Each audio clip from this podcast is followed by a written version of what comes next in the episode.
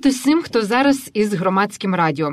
Ви слухаєте програму Якщо при мікрофоні я Наталя Соколенко і Андрій Куликов. Еге ж. Тема сьогоднішньої програми: якщо угоду про асоціацію із Євросоюзом на саміті у Вільнюсі так і підпишуть, то які неприємності можуть чекати на тих, хто вболівав за підписання угоди прихильників євроінтеграції у громадянському суспільстві в опозиції, ну і відповідно у владі.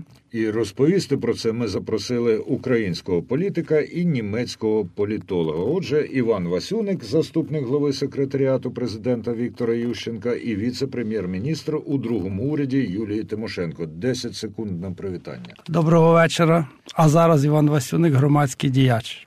І Андреа Сумланд, політолог, доцент магістерської програми з німецьких та європейських студій кафедри політології Києво-Могилянської академії, член інституту досліджень Центральної та Східної Європи католицького університету в місті Айхштадт і член міжнародного дискусійного клубу Валдай. 10 секунд на привітання. Добрий вечір. Я вибачаю, що я буду розмовляти російською, так буде швидше. Нема за що вибачатися. Ми тут приймаємо всі мови, аби вони були зрозумілі. А що українська зрозуміла всім, то я тепер дякую Києво-Могилянській академії, чи то пак Національному університету Києво-Могилянська академія за сприяння у записі цієї програми, адже ми записуємо її у студії Могилянки. Ну і після ейфорії під час Ялтинської конференції, Ялтинської європейської стратегії, численних заяв наших урядовців про відданість європейським цінностям, про палке бажання підписати угоду, ми хочемо вас запитати: а що буде власне після того, як підписи? Дасть Бог будуть поставлені, відгримлять феєрверки, фанфари, і що тоді нас може чекати, а саме які неприємності. І я би хотіла перше питання поставити Івану Васюнику. Ми от зустрілися нещодавно на днях Львова у місті Києві в мистецькому арсеналі, і ви так цікаве дуже порівняння навели. Цей процес підписання угоди ви порівняли. Я порівняв з його масштабність і історичну значимість із цим шансом, яка, який отримала Україна у 2004 році після помаранчевої революції.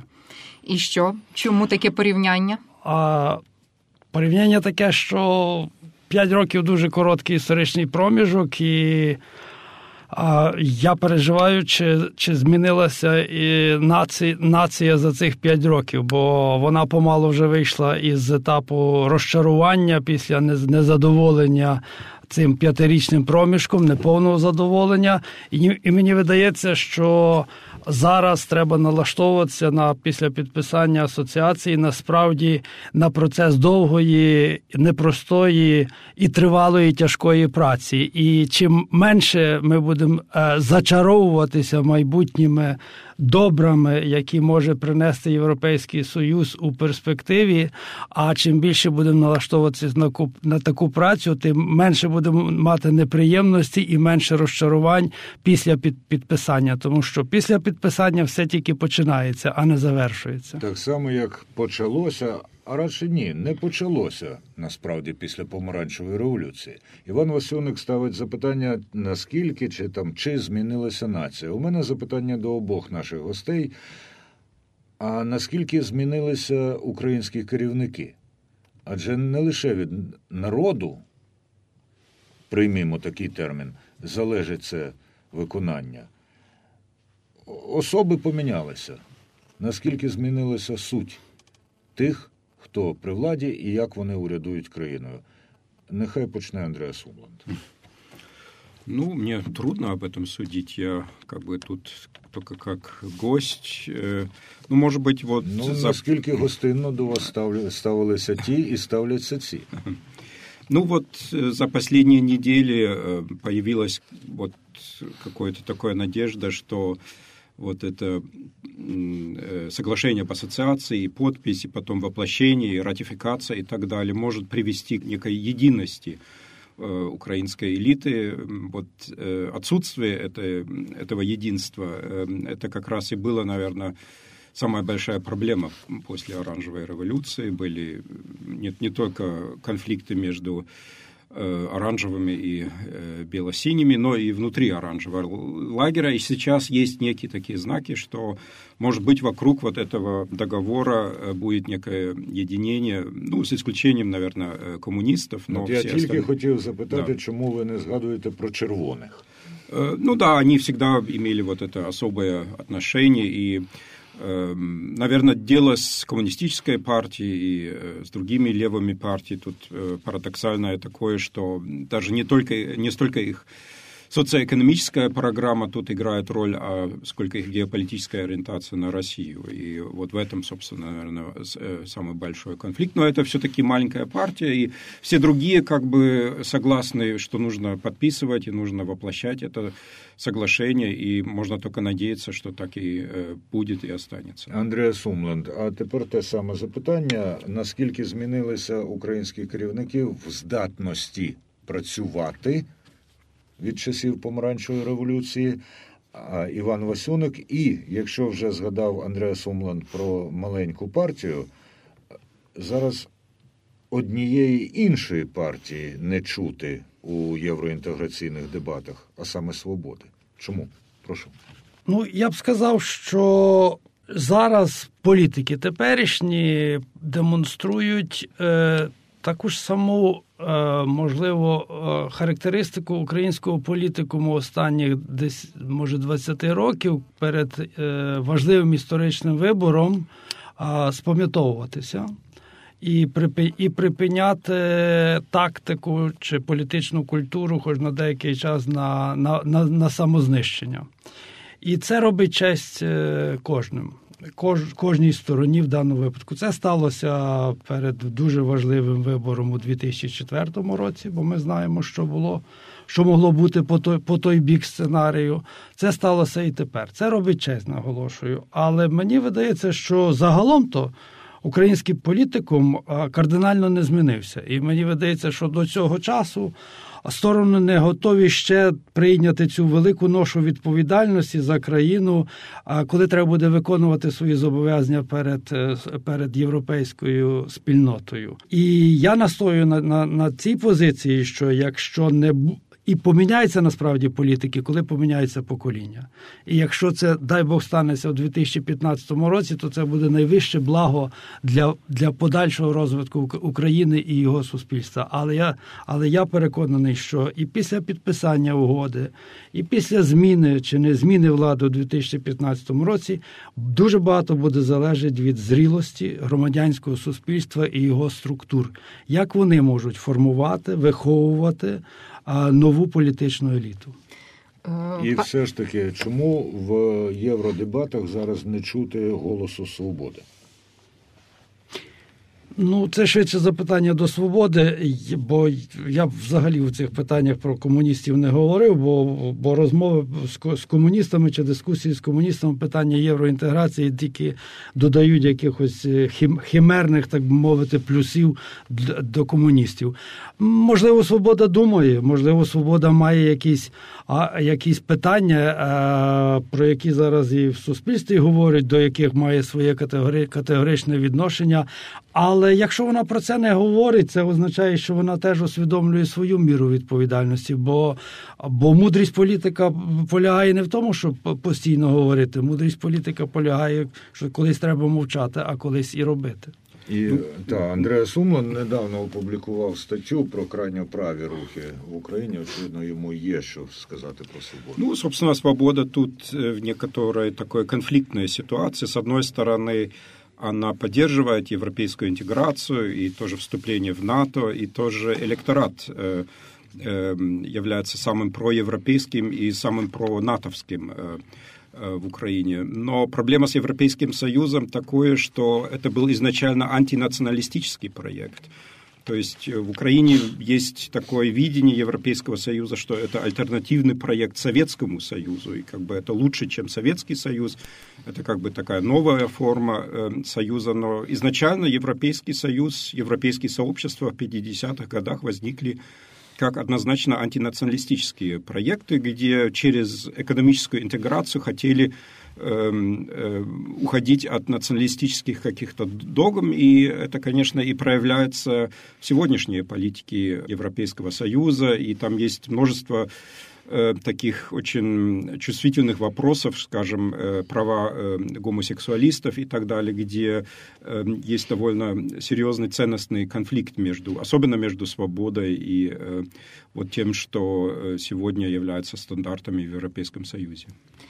Е, пане Андресе, я хотіла би повернутися до теми нашої програми загроз, власне, для е, палких вболівальників євроінтеграції. Загроза цього підпису, який може бути поставлений у вільнюсі. От я читала оцінки експертів, що в такому разі Європа вже втратить важелі впливу на українську владу. Тобто зараз, під час перемовного процесу, принаймні до ухвалення прогресивних законопроєктів, більш-менш успішно європейські чиновники схиляють Януковича Януковича і його команду. Але все це триватиме тільки до 27 листопада, 28 точніше, і після того вже.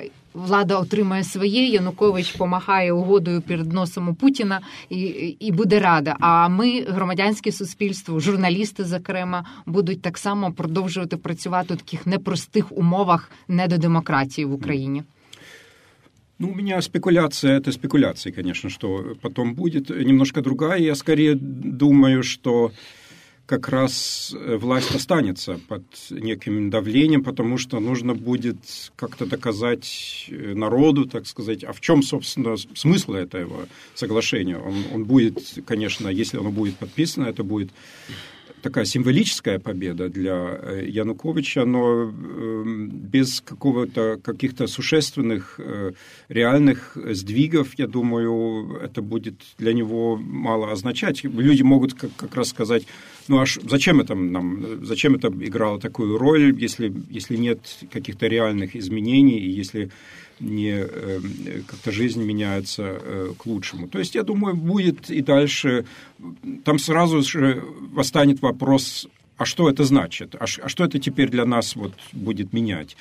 А я знаю відповідь Януковича. Якщо з 1 січня 2014 року запрацює зона вільної торгівлі, впадуть митні бар'єри і так далі, то Україна отримає очевидні економічні вигоди. І Янукович скаже: ось вам економіка, цінності, як каже Олег Рибачук, цінності для нашого президента радше мають матеріальний вимір, а не так, як ми це можемо розуміти. Ну, э, насколько я понимаю этот договор, я не являюсь юристом, это, э, наверное, лучше юриста спрашивать, он сконструирован так, что этот доступ к европейскому рынку, он только эм, будет возможен, когда здесь будут меняться какие-то стандарты, и товары будут действительно соответствовать этим европейским стандартам. То есть там для каждой области будет свой процесс э, прохождения вот этих товаров на, на э, европейский рынок, и все, все это будет э, коренным образом, так, так по крайней мере...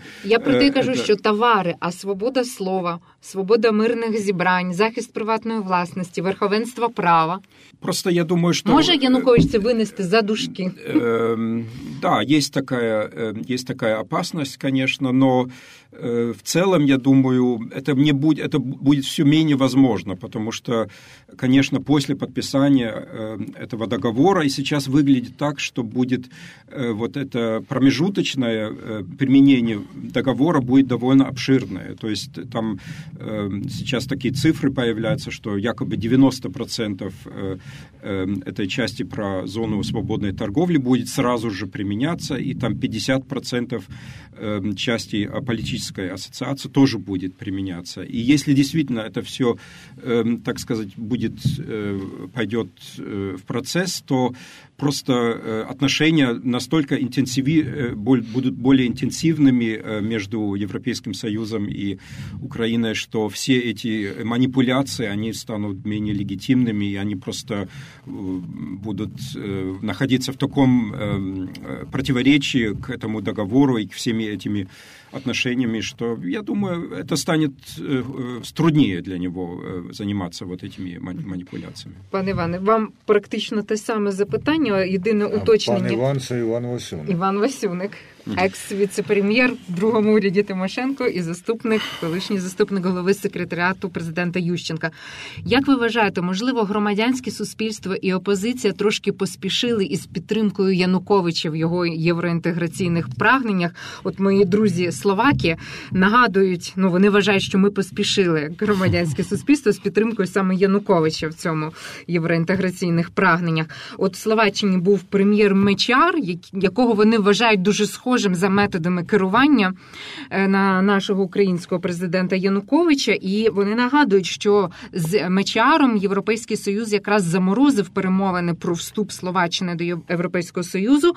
Дочекався, е, дочекалися всі виборів. На виборах перемогла інша політична сила. Уряд очолив прем'єр Дзюринда, і з ним дуже швидко поновили перемовний процес. І Словаччина змогла вступити до Європейського союзу разом з Чехією, Прибалтикою і так далі. То можливо, ми теж поспішили. Треба було ну, я думаю, я думаю, поспішають ті, хто пов'язують е, процес е, євроінтеграції з інтересами однієї особи або з дивідентами по відношенню до однієї особи, тепер, власне кажучи, пана Януковича. І, І помиляються ті, хто думають, що цей супутній вітер європейської інтеграції чи успішного його підписання асоціації, що він винесе на хвилю переможну тих, хто хто підписує. Тому що це дуже швидкий, дуже довгий, не швидкий, дуже довгий і відповідальний процес. І, безперечно, я абсолютно підтримую колегу співрозмовника, що зовнішній контур Україні як зовнішній контур координації в певному е, е, розумінні управління, такий як Європейського Союзу, такій молодій країні, де не демократична політична культура, де корупція процвітає, він він дуже потрібний і він само собою допоможе.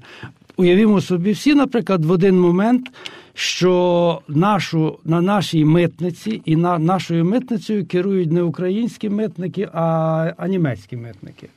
Значить, уявімо собі момент, що яка користь Таке прийде колись мало не сталося. Правда? Значить, а а це ж набагато ширші процеси. Це процеси законотворення, це процеси, значить, е, обміну, вільного обміну фінансовими потоками, людьми. Тобто процеси набагато складніші. Але я все таки настою на тому, що. А все тільки починається, і успіх, і успіх буде залежати залежати від націленості теперішніх структур громадянського суспільства, тих, які будуть утворюватися, націленості на взяти на себе відповідальність за те, щоб євроінтеграція це не проблема одної людини чи політичної сили. Євроінтеграція це проблема і перспектива цілого народу, цілої нації і цієї держави. І громадянське суспільство не може і нема, і його структури і не має права бути поза структурою і поза відповідальністю за долю держави. Це може звучати досить загально, але мені але мені видається, що цього і бра і забракло, коли ми такі аналогії проводимо, цього і забракло у 2004 році, тому що ті, хто Бо не не політики зробили е, і привели нову владу. Зробив це народ. Але потім народ і структури, які представляли позицію народу, чомусь віддали, чомусь повірили, зачарувалися, віддали одному чи двом своїм політикам всі повноваження і, і не контролювали їх. Тому мені здається, що відповідальність громадянського суспільства у випадку підписання і у випадку навіть зміни влади, і по відношенню до до більш демократичної влади має бути ще більш жорстка і більш послідовна. Ну, якщо вже Наталя згадала про Словаччину, то у мене е, може бути така теорія. Європейці заморозили відносини зі Словаччиною, бо вони знали, що незабаром там прийде до влади інша людина. А можливо, вони тому не заморожують відносини з Україною, що не бачать альтернативи Януковичу в тому вигляді, в якому зараз перебуває наше суспільство. Іван Васюник, потім Андрія Сумланд. Чи європейці не бачать? Так. Ну, може, вони щось знають більше, ніж ми. А а з точки зору аналізу, бо європейська політика, Європейський Союз це це сильна структура з точки зору, власне кажучи, управлі, управління процесами суспільними. Але е, наскільки я зрозумів ваше питання, щодо незворотності, там ну я думаю, що це буде вирішувати український, український народ. Я переконаний, що в 2015 році зміна покоління на вищому рівні українських політиків привнесе величезний імпульс, е, в тому числі і в частині європейської інтеграції, незалежно і без і безвідносно до до прізвищ, е, які обговорюються зараз, чи будуть чи будуть кандидувати завтра. Це це дуже такий історич, історичний момент тому що воно від цей момент може відкрити ворота для зміни політичної культури, цінностей, е, принципів управління кадрової політики і багато чого іншого. Іван Васюник, Андрей Сумлов. Ну, во-первых, тут сейчас просто так получилось, что э, договор был парафирован во время президентства Януковича, и хотелось бы его теперь и заключить, и подписать. Э, это первый, и, и дальше, и ждать до 2015 года. Э, э, это будет слишком долго. Второй, тут еще момент такой, что Янукович все-таки представитель в какой-то мере восточной и южной Украины, и может быть, э, в таком более широком историческом плане будет лучше, если этот, э, этот договор, это соглашение будет э, подписано политикам, которые представляют эту часть Украины, и скорее, чем политикам, которые представляют западную часть Украины. Может быть, даже так лучше в этом случае. Но я, я тоже вижу такую проблему, что э, есть некое противоречие между э, вот, э, теми ценностями, стандартами, которые старается воплощать Европейский Союз, и вот последними действиями за последние три года и вообще-то награждать Януковича за вот эту централизацию власти это, это нехорошо, но э, сейчас все-таки был, видимо, сделан э, такой вывод, что лучше сейчас подписывать и потом стараться это изменить к лучшему, чем ждать и непонятно чего ждать. Э, может всякое случиться, и э, может там Россия еще что-то предпримет. Э, время бежит, і э, нужно воспользоваться моментом. Ну а може, власне, принаймні з Януковичем нічого і не статися, якщо до вільнюського саміту опозиції і громадянському суспільству не вдасться. Ну, наприклад, скасувати закон про всеукраїнський референдум, оскільки той закон, який зараз існує, він відкриває Януковичу дорогу до зміни конституції і державного ладу. Ну і, наприклад, до виборів президента у парламенті. Тобто, можливо, і можливо, можливий і такий варіант, що Янукович у нас тут не навіть не на 2015 року, а до невідомо до якого, ну і враховуючи, що він має спадкоємців так само. Тобто, як ви вважаєте, чи буде громадянське суспільство мати такі важелі впливу, таку можливість впливати разом з європейською спільнотою на Януковича, щоб домогтися, наприклад, скасування цього закону та інших, ну, наприклад, про демографічний реєстр, який просто вводить в Україні такий цифровий фашизм, де на кожного громадянина України навіть будуть якісь поведінкові характеристики в єдину базу даних внесені, медичні діагнози, податкові, податкова всяка інформація. Тобто зараз цього не, вдається зробити, попри обіцянки Януковича, принаймні щодо закону про референдум. То що буде після Вільнюсу? Як ви уявляєте, який можливий переговорний процес далі з переможцем на лінії на фронті європейської інтеграції паном Януковичем? Питання, на яке треба довго відповідати, але я б сказав так, що помиляється той, хто хто багато сценаріїв за останні три роки все-таки через суспільну позицію, через позицію громадян не вдалося реалізувати.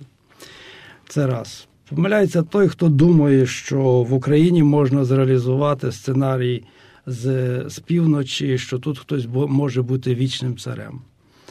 А в цьому є межа терпіння, і українське суспільство, українські виборці, наприклад, минулого 2012 році продемонстрували свою мудрість і виваженість на, на виборах. Я переконаний, і останні події, точкові події, які демонструють, що українські громадяни готові захищати свої свої права, навіть якщо якщо їхні цілі до кінця і не доведені, і в кінці кінців е, е, нібито видимо, вони не, не, не отримали остаточного успіху. Суспільна енергія має властивість е, накопичуватися. І тому мені видається, що маючи і контур впливу Європейського союзу на теперішнє керівництво, маючи розвинуті багато структур, багато структур громадянського суспільства, які займалися чесністю виборів е, минулим вибором, вони роблять висновки, вони готуються і до 2015 року. Я не думаю, що нам треба розглядати апокаліптичні сценарії. Я думаю, що нам треба всім готуватися до повсякденної відповідальної праці задля, власне кажучи, своєї країни, а не задля однієї чи декількох людей. Пане Андреасе, ви як сторонній е, спостерігач, можете припустити сценарій, що в 2015 році ніяких виборів не буде, якщо соціологія буде показувати, що в Януковича замало шансів через закон про референдум, інші якісь механізми? Да, так может случиться, но я немножко скептически к этим э, сценариям отношусь, потому что они исходят из того, что все можно заранее просчитать. И я не думаю, что это все так просто, и э, что там можно положиться на то, что, скажем, э, большинство народа там поддержит парламентскую систему, и что, если даже будет парламентская система, как она будет? э, работать, это, это все открытые вопросы, и это, мне кажется, некая иллюзия, что можно это все просчитать вперед и потом этим воспользоваться. Просто все время все меняется, и, и как бы сделать какую-то там Э, такую сложную комбинацию на несколько лет э, вперед, э, это, это иллюзия. Але в Лукашенка вийшло? Такий сценарій, він реальний? Ну да, но там другая все-таки ситуация. Там он просто намного более авторитарный и решительный. И, может быть, Янукович хотел бы тоже таким быть, но это в Украине невозможно. И все-таки здесь плюралистическое общество, разделенное тоже общество. И эм, это, мне кажется, тут разница не, не в том, что у Лукашенко был хороший сценарий, а что просто так сказать, условия были такие, что, которые ему позволили это він, сделать. Він зіграв без сценарію, імпровізація. Андреас Умланд, політолог, Німеччина, Іван Васюник представили як політика, він уточнив громадський діяч Україна, Наталя Соколенко, Андрій Куликов, програма Якщо громадське радіо. Це до того, що розмова мене так захопила, що я забув час від часу нагадувати, кого слухають. У Наталі Соколенко є далі запитання. А ми вже насправді і наближаємося до до більш-менш закінчення нашого умовного ефіру. Ну, це власне тоді буде останнє запитання, але до вас обох.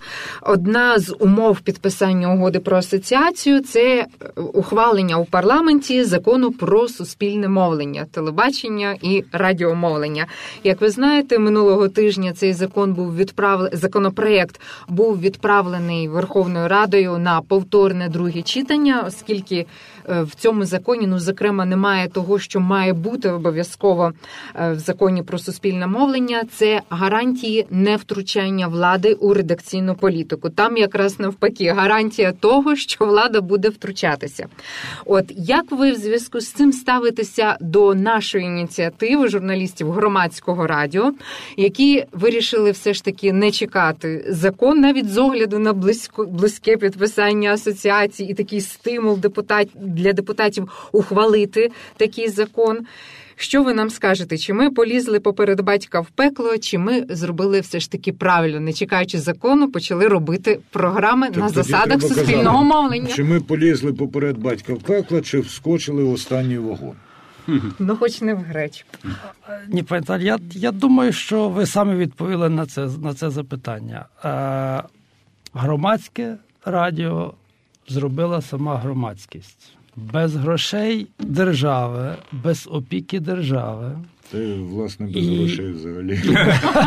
Ну, Поки що. А, ну, чому? Ми всі, збираємо всі, потроху. А всі великі ідеї завжди починалися без без грошей, тільки з правильними людьми. І ідея дуже правильна, ідея назріла. Я думаю, що однією з причин, власне кажучи, того, що немає громадського телебачення і громадського радіо, є до того часу велика опіка і одної частини, і другої частини політичного політикуму. Значить, як би не впустити, як би не впустити контроль, треба тоді по факту ставити, що ви і робите, що робить багато десятків громадських ініціатив.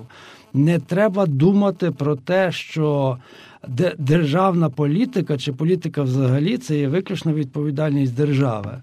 Абсолютно більшість секторів політики може спокійно контролювати і і брати відповідальність за просування в них громадськість. Так що тільки честь і хвала. Пане Андреасе, Андреас Умлад, попросимо вашої думки. Але перед тим я уточню, сам не знаю, але чув від людей, які часом заслуговують на довіру. Так от вони казали, що в Німеччині громадське телебачення і громадське радіо. Ні, про телебачення йшло мова. Набагато поступається за цікавістю комерційним каналам. То чи в принципі ми взялися за справу, яка гідна зусиль? Ну, там немножко другая стилистика. Это, видимо, речь идет о каналах АРД и ЦДФ. Это главные mm-hmm. такие... Так, так. Эм, да, они, они в чем-то более традиционные, но у них есть, э, скажем, высокая репутация, что касается политического журнализма. Там они лидируют, я думаю. Там э, главные э, вот, новостные передачи Heute и Tagesschau, они, они задают стандарт всем, всем, всем остальным. И в этом, собственно, и смысл. Это. И, ну, хорошо, там меньше шоу, меньше таких развлекательных Реклама, э, программ. И, э, может быть, они в этом в чем-то менее привлекательны, но, но вообще-то они играют очень хорошую роль, я думаю, вообще в медийном ландшафте, потому что они э, как раз вот серьезные темы, они лучше освещают, мне кажется, чем частные каналы. А что касается вот гражданского общества и гражданского, вот, гражданских инициатив, мне кажется, что это вообще, так сказать, модель для Украины, потому что мы вот за последние 20 лет увидели, что э, политическая элита, политическая система, э, партии, они не очень э, в Украине эффективны. И, наверное, вот такие инициативные, инициативы должны исходить скорее из гражданского общества, чем із політичної еліти. Ну і моє уточнююче запитання знову ж таки, як до стороннього спостерігача, як ви вважаєте, чи українці готові платити за таку інформацію? Ну, это и в Германии, кстати, большая проблема. Сейчас это обсуждается, что люди не хотят э, платить. Там есть э, э, как бы ежемесячная плата, которая предполагается, и это сейчас обсуждается, и многие не платят, просто им лень, или они принципиально не хотят платить за это. Ну, можно и заработать деньги через, через эм, рекламу, или можно просто финансировать это как не особой статьей бюджета. От е, дехто зараз е, зі слухачів робить своєю особливою статтею бюджету пожертви на рахунок громадського радіо. Це можна зробити, зайшовши на е, сайт громадськерадіо.орг. При цьому звертаю увагу на те, що перша літера Г, як і належить передавати латиницею українські слова, що починаються на Г. Всім. Тобто я Іван Васюник записав ага. вашу інформацію. Ну, я ж не дарма, не дарма я і виголосив. Ну і ми вам, звісно, подякуємо. Ми одразу побачимо, якщо це буде не анонімний внесок, то ми побачимо, що ви зробили, і маємо вашу електронну адресу і ваше, пане Андреасе. І це я нашим слухачам говорю до того, що якщо у вас лишилися запитання до наших гостей, адресуйте їх нам за вказаною вище. Андрієм Куликовим адресою. А ми перейшлемо нашим сьогоднішнім гостям і при нагоді продовжимо дискусію з вами і знову запросимо вас на громадське радіо. А зараз по 10 секунд Іванові Васюнику і Андресові Умланду для розвітання. Іван Васюник. Дякую. Сьогодні була дуже важлива тема. Україна перед історичним вибором. Цей історичний вибір буде диктувати нам вимогу мобілізації і важкої праці на, на наступний історичний період. Андреа Сумланд. Ну, я надеюсь, что, может быть, следующий такой разговор можно будет уже вести в условиях, когда соглашение будет подписано, и когда уже станет э, более понятно, Тобто до 29 листопада вас не турбувати. Ну, я... 2013 року ви уточните. Да. Ну, просто тогда будет интереснее, так сказать, это снова обсуждать. Мне кажется, мы сейчас основные темы обговорили, но я, конечно, готов її встрічатися до того. Дякуємо вам дуже. Дякуємо всім, хто слухав. Дякуємо всім, хто слухає не тільки програму, якщо на сайті громадське радіо.орг.